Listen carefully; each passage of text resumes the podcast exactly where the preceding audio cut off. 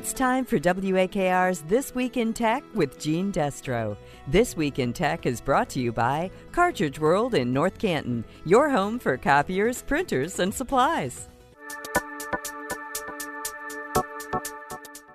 This week, the continuing effects of climate change and how we can adapt to it. Just think back to last week when we were all dealing with the unhealthy and uncomfortable effects of all that smoke in the air from thousands of wildfires burning out of control up in Canada. And lots of people, particularly in New York City, where the sky turned orange and the air quality index hit a record high of 450, were more than just uncomfortable. They actually got sick from asthma attacks and other breathing related problems.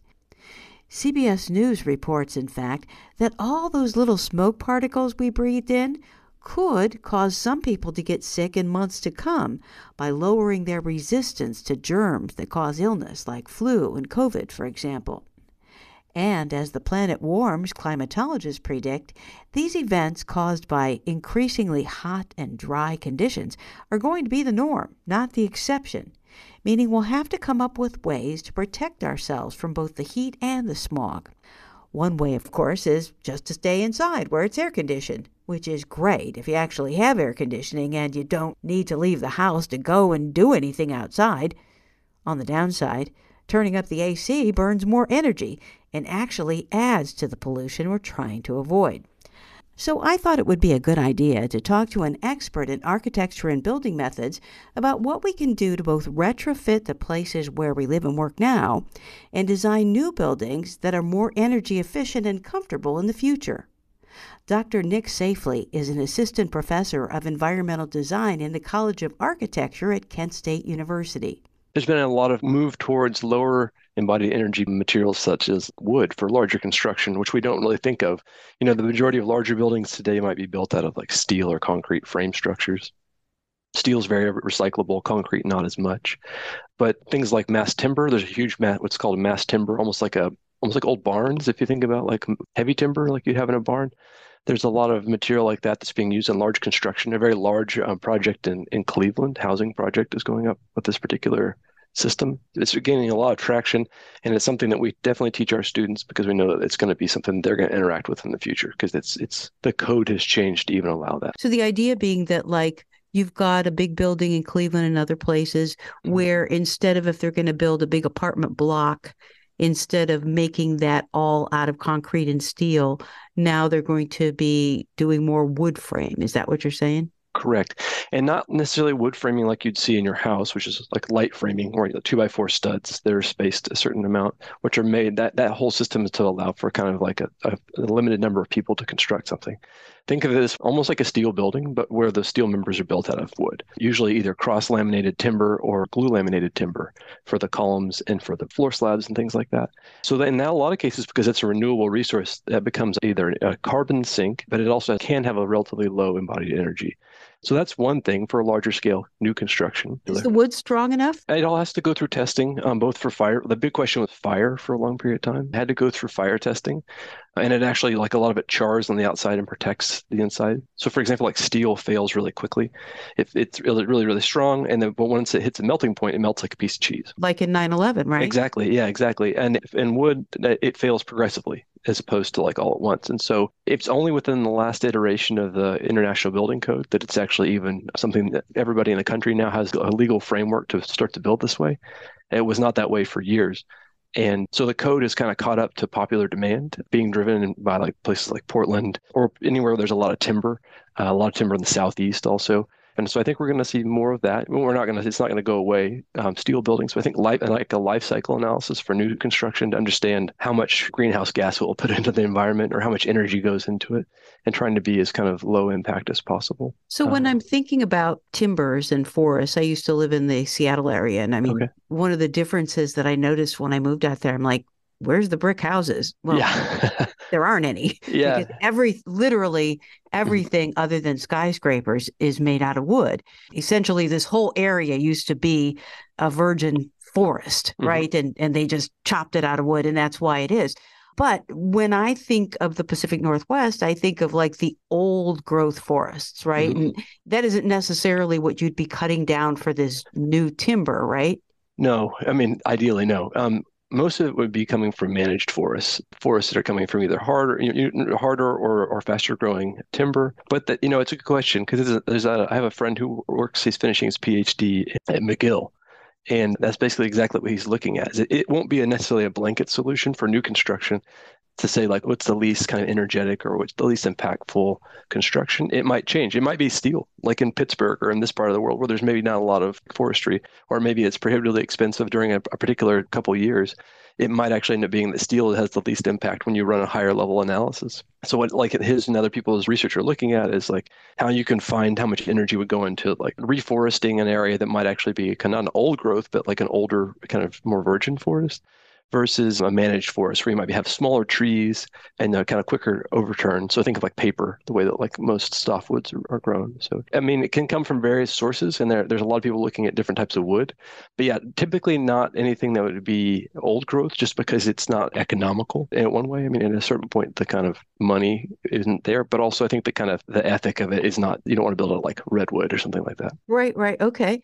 Well, yeah. also I have heard about advanced materials where you would take a concrete or some mm-hmm. kind mm-hmm. of block mm-hmm. and you would build some kind of technology into it to where it could absorb the rays of the sun during the day and then in the cold at night it could release that warmth mm-hmm. into the house and conserve the energy and then release the heat yeah, so in hot, dry climates in particular, it works a little differently when the ambient humidity is is, is uh, higher, like Miami. But that actually already happens. Like a concrete wall was still called like thermal lag or the thermal mass, where it would absorb and it has a high threshold. It takes a while for it to heat up, but then it all takes it also a high a long time for it to cool down. And so, like, let's say you have a much more drastic shift in the ambient air temperature, say you're in Phoenix, yeah, between day and night. That lag in the thermal mass will actually keep the building a certain temperature. So yeah, that's a very common kind of passive strategy in a warming climate, which is probably not what we're used to in Northeast Ohio. I think we're more used to like a, uh, having to heat a building more of the time, even though there is definitely like there are days of the year where we need to cool. So if somebody did want to build something with that kind of material, you could get it here in Northeast Ohio. You yeah. could apply it to certain projects, right? Completely, yeah, and it would, it would be finding the, the right architect or designer to work with because you can use a material very incorrectly, and it becomes just a complete waste. You know, it doesn't really do anything, and you're spending more money and, and more energy upon it. So yeah, it would be the application of its orientation, it's where it exists in the building. For example, like heavy timber is not necessarily great for like a single family house. They definitely happen, and you and it's not a bad idea, but you have to use it in the way that uh, maybe is most feasible. And so yeah, it's, it's working with someone who's a kind of professional would be the best way to do it. Kind of what my focus was on is now that it's summer and it's getting mm-hmm. hotter, everybody's turning up their AC. And I was wondering, like, as I move forward with this house or other people build new houses, if there's anything that we can do with materials or mm-hmm. construction styles, recognizing that the hot summers that we're experiencing in Ohio now, we're going to get nothing but hotter in the future. Yeah. And even though we mostly think about cold weather up here, hot weather is going to become a much bigger deal. Yeah. So is there anything that we can do now or start planning now or materials that we can look at that will repel the heat or, you know, keep us cooler, more energy efficient? Have you heard of any new materials or new construction styles or anything like that? Yeah, I would say that the dominant thing for both of those is if you think of your house kind of like a cooler, you know, you try to keep cool beverages inside of it during a hot day. It basically insulation is what you would use. And so that's true for new construction or for retrofitting, where you're just trying to raise the R value of the resistance to heat flow in the wall but in either neither case. So if you have an existing house, particularly if it's wood framed, just insulating your attic or insulating the roof, insulating the walls, and then also trying to get the air movement. So a lot of what's being lost is actually through just the pinholes and like little spots in the building that might have air leakage. So the cheapest thing you can do is probably get like an energy audit, actually get your house audited and find out where the air leakage is. That's probably the least expensive thing to do if you have a house already. And then probably insulation after that, and then probably a more efficient air conditioner after that. Um, that's more expensive by far. But yeah, air is a big thing. And then with air moves moisture. And so anytime you have air moving through from one temperature to the other, you're going to get condensation. So kind of plugging the, the holes where there might be leakage in your house, look around windows, I mean, just in, in walls and things like that. Relatively inexpensive. It can be performed by a professional. They'll come out and they can put an aerosol in the air or they can come and just foam the walls to seal it up. as boring as it sounds, insulation is probably the best where you have a big swing from hot to cold during the year, to like where it's always hot or always cold or majority cold. And then for new construction, putting the insulation in the right place. So a lot of times putting it as far to the outside of the building as you can which is often called a, a, rain screen, back ventilated rain screen, just to make sure that you don't have dips in your thermal profile of like your wall. So it's kind of hidden. A lot of it's not necessarily the most visible part of the wall, maybe to many architects' chagrin but insulation and then there are things particularly when you move outside of like home construction when you get into like let's say a retail scale think of like walmart is they put white roofs like low albedo roofs on the top of their buildings like they don't want to spend money on uh, heating and cooling and so a lot of flat roof buildings a lot of times will have a really light colored roof just to reflect heat and that doesn't really have any detriment in the wintertime. What about on regular houses. I had heard about that new paint. I'm not sure whether it's hit the market yet, but the mm-hmm. ultra white paint that reflects heat a lot better than just regular paint. Could we be seeing houses in the not too distant future with white roofs Absolutely. I mean, I think you could see it. Some of the materials that are common for roofs like that are not necessarily white. They're asphalt shingles in particular. So you might find metal roofs that are painted that, you know, one of the issues with that is if you have trees around your property, you can get streaking and staining. And so some people just don't like it aesthetically. But honestly, planting trees in the correct location around your, your property could be part of a larger kind of systemic passive strategy that's maybe more like a holistic way of looking at it. But yeah, absolutely. You could find paint on, on roofs or on walls, I think that could help with this. But it's always trying to weigh what's the most kind of effective way to do something. So, for example, planting a tree on the southern side of your house might be one of the best things you could do to shade it during the summer, and then when the leaves fall off, it you know allows it the, the sun to hit it in the winter in, the, in a kind of mixed climate. I've also heard about the 3D printing of houses mm-hmm. use, using like these huge 3D printers and, and, some sort of concrete mixture. I'm not sure whether it's regular concrete or super duper special concrete with the mm-hmm. secret formula. I'm not sure about that. A little bit. yeah, it's, it's, a little bit lighter mix. There's the aggregate smaller and the concrete. There's not as big of rocks or stone. Um, so it can go through the head that it's extruding it out of. So if you think of like cake batter coming out of a uh, out of a you know, or, or, icing coming out of a bag. It's something similar to that. So There are definitely people experimenting with this. One of the things that people are running into is there's not as much on-site labor as far as like a construction crew, but it doesn't necessarily work well for roofs quite yet. You still have to kind of frame a roof over the top of it. So it works really well for walls and it doesn't insulate quite the same way that other types of construction do because it's concrete. You know, you actually print it with a void in between the two like very thin layers of concrete, and then there's kind of like a triangulated lattice that runs in between those. So it's almost more like a concrete block wall. There's air gaps in between the two outer layers of concrete, and that that can be insulated, but it just it's not the same wall system quality that you might get in stick construction, like light framing, like most traditional houses.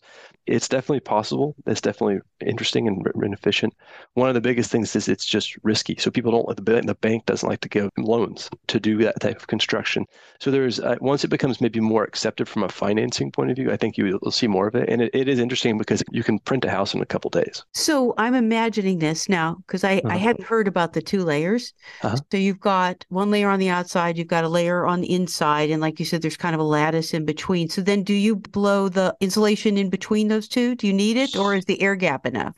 So the air has a little bit, but it's not as insulated. Any insulation is just holding air, uh, kind of in stasis but they can put insulation into that cavity. You can leave it air, but it doesn't really work with our particular climate. It's really not the best wall system to do that. It'd be it. really cold, right?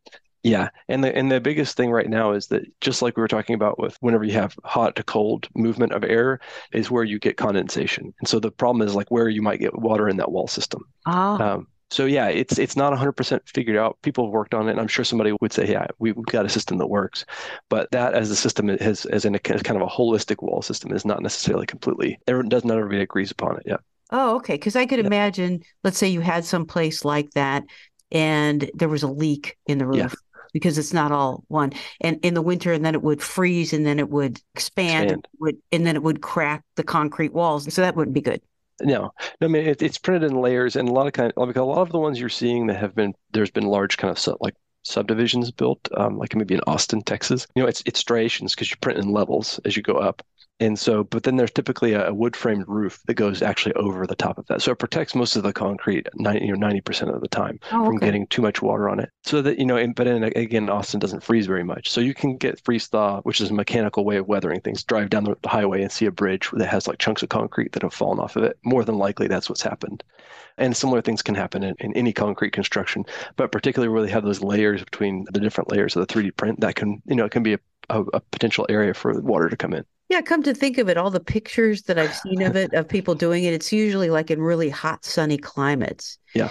And they were talking about using it in places where they needed to build either housing quickly or like, uh, you know, kind of a tiny house situation for dealing with people who are homeless, et cetera, et cetera, that this maybe might be a cost effective way of doing it. But I hadn't heard of anybody really doing home construction in our area with that. And mm-hmm it sounds like it's because of our climate. Yeah, I have to circle back with you. I'm I'm I'm like I'm willing to bet there's someone within the near vicinity who has a machine. They're trying to do it. Uh, I just don't know. what You know, the one the closest I can I know of is, is, is in Detroit.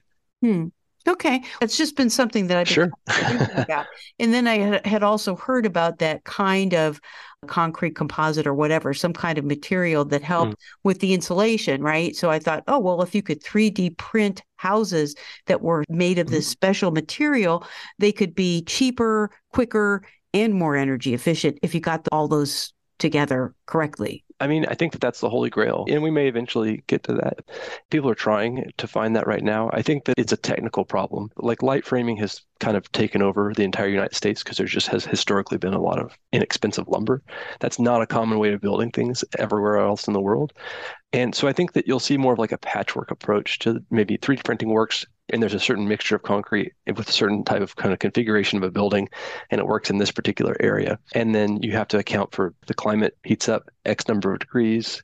We know if we're living in northeast ohio but in you know 15 20 years it feels like we're living in alabama.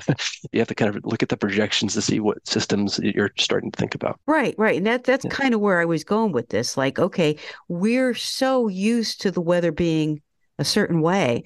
Yeah. But from what I've heard from climatologists, they said, okay, look at how hot it was last summer. That's mm. the coolest it's going to be for the next forever. Yeah. And it was really hot last yeah. summer. It was like the it was like the hottest summer on record. So I was like, huh, that means that our air conditioners are going to be running full blast and that's bad for the environment too. So mm-hmm. What are we going to do? We'll have to retrofit what we have, but we'll also have to look at creative ways when we come up with new stuff because mm-hmm. it's just not going to get any cooler as we go forward.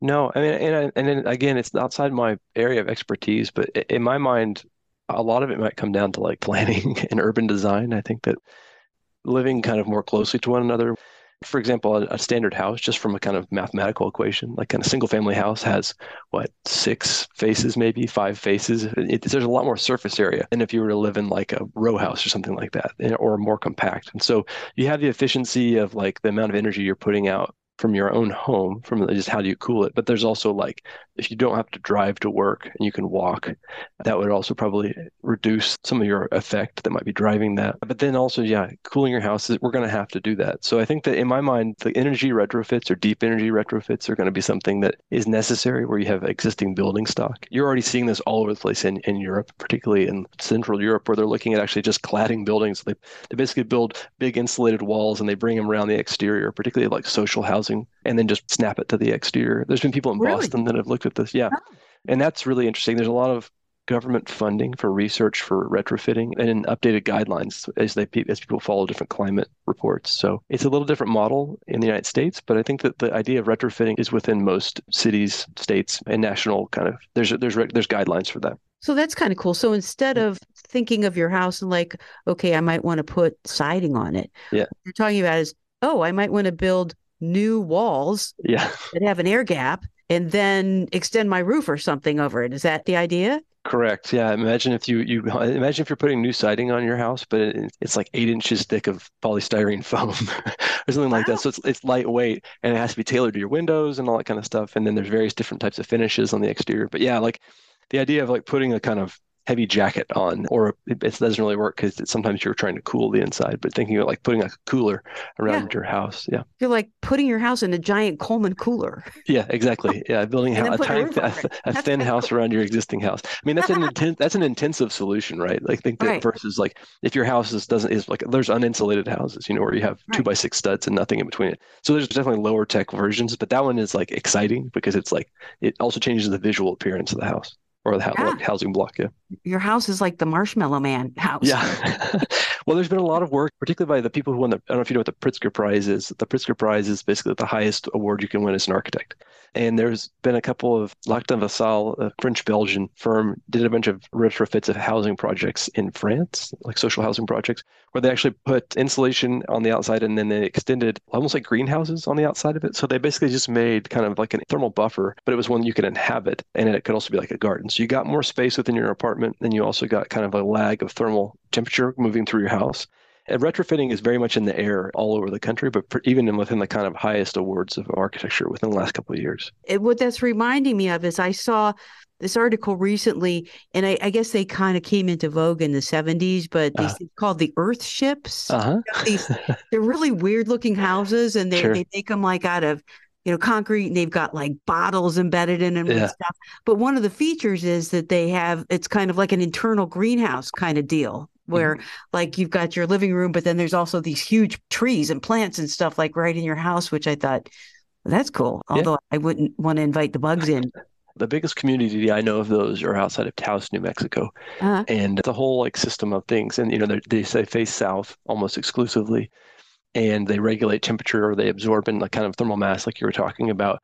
A lot of them are built out of tires that are compressed of, of earth. You know, they work very well with a particular kind of lifestyle and a particular density. You know, not very dense. They typically are single family. There definitely is a push to find application for that type of thinking at the larger scale. And a lot of times it's again that's the extreme version of it, and it's it was kind of utopian version of it, and it's found kind of maybe more mundane uh, application in a lot of buildings. But you know, my dad worked on um, underground houses in Oklahoma when I was a kid, uh, and you know, underground houses are kind of like the cousin of Earth ships. You know, very much kind of passive solar. Ah, so that's an interesting cool. strategy. yeah, it is. I mean, uh, in fact, I was talking to I think one of your colleagues there, Kent State, a while back about what one way, if you were building a house in this area new, what you mm-hmm. might want to think about is maybe uh, geothermal instead of mm-hmm. thinking about solar because we, you know, we don't have really great solar certainly in the winter. And I was like, I wish I had the money to build a brand new house. I might want to do that. You know, build sure. it into the side of a hill and have a lot of it kind of quasi underground, but have big windows mm-hmm. on the front and be able to save energy that way. But I don't have the money to do that, but it would be cool if I did. Sure. I mean, that's a, that's a heavy duty retrofit to, to do that. I mean, for example, the architecture building at Kent State has a geothermal system, and then you have to have a certain amount of area to recharge your wells. If you ever get a chance to tour that building, the basement has an enormous geothermal system in it. Yeah, it can be a really great system. Again, it, I think that it's not a one size fits all type of thing. It, it, would be a discussion you'd want to have with an architect to figure out like, is this going to be like how long are you going to stay there? Do you want to build it just for, to pay off your bill, or you, are you interested in the life cycle of the whole building? And then you know, is the area you're in actually the best place to do it? You know, are you going to spend a bunch of money drilling down way deeper than it would be than uh, where another system like a heat pump or a kind of combined system might actually be a better situation? Well, that's all really interesting, and I appreciate you taking the time with me. Sure. Because I recognize that things are changing and people only have so much budget. But if there's things that people can do economically, it sounds like there is insulate and make your house more energy efficient. And then if you have the money, you could work with an architect and you might find some creative solutions that could sustain you as the temperature rises and the climate changes. So that sounds pretty great. It's exciting and it's both a terrifying prospect, I think, of the climate situation we live in, but I think it's producing and creative solutions, which is what I love about education and why I'm happy to, to answer questions like this. It's good that people are, are interested. That was Dr. Nick Safley, who's an assistant professor of environmental design in the College of Architecture at Kent State University. And I'm Jean Destro. Thanks for listening. Stay happy and healthy, and we'll see you again next week.